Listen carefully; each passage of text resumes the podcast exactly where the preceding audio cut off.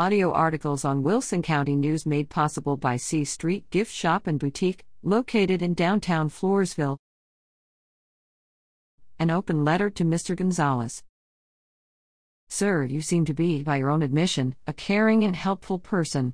However, you have decided to push your efforts toward forcing, or at least browbeating, people to take a vaccine they have chosen to hold off on.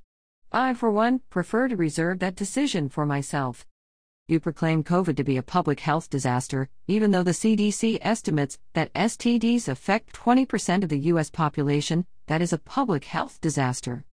It seems to me that your efforts would be better spent railing against the next coming public health disaster, which is the surge of people illegally entering the U.S. through the southern border. These people come here with who knows what diseases. The federal government is not testing anyone for anything, nor are they vaccinating people for any diseases, including COVID. Last week, I saw a report where it is being considered that a COVID vaccine be mandatory for anyone applying for a green card. I will leave the politics aside on the entry of these people, but where are your demands that they be tested for and vaccinated against diseases that U.S. citizens readily volunteer for? Please quit demanding that we give up our right to self determination unless you are also willing to demand controls at the border. Dave Mayfloresville.